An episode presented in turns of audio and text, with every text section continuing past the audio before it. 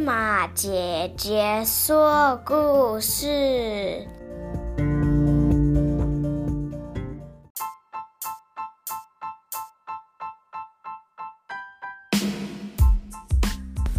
嗨，我是艾玛姐姐。今天我们要念的书叫《Goose Goes to the Zoo》。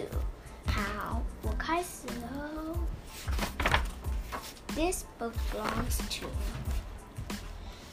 Goose Goes to the Zoo. Sophie and Goose are best friends. They do everything together. But there is some things that Sophie and Goose can't do together. Sophie can't fly. She is not fond of goose food either. And when Sophie goes to school, Goose has to stay home. Sophie worries that Goose is lonely when she's at school. Perhaps Goose needs another friend to play with, too. Sophie wonders where he, she can find a friend for Goose. Then she has a marvelous idea the zoo.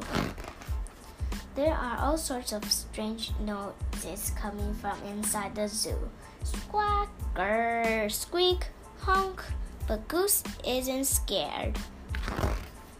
So together they go through the gates and into the zoo.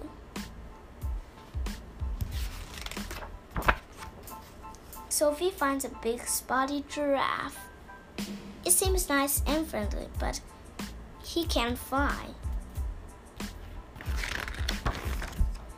No matter how hard they try.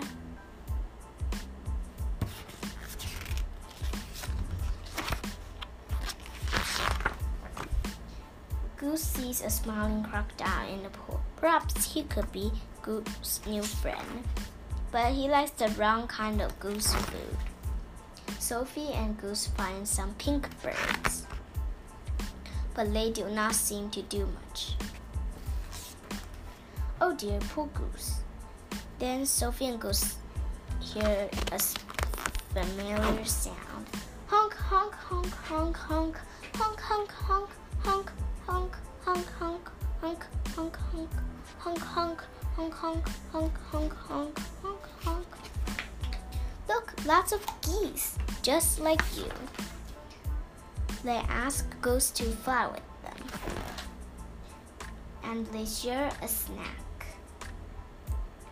They seem like very good company. Sophie is glad Goose has found some new friends to play with. She is happy for Goose. Really, she is. And the Goose likes his new friends too.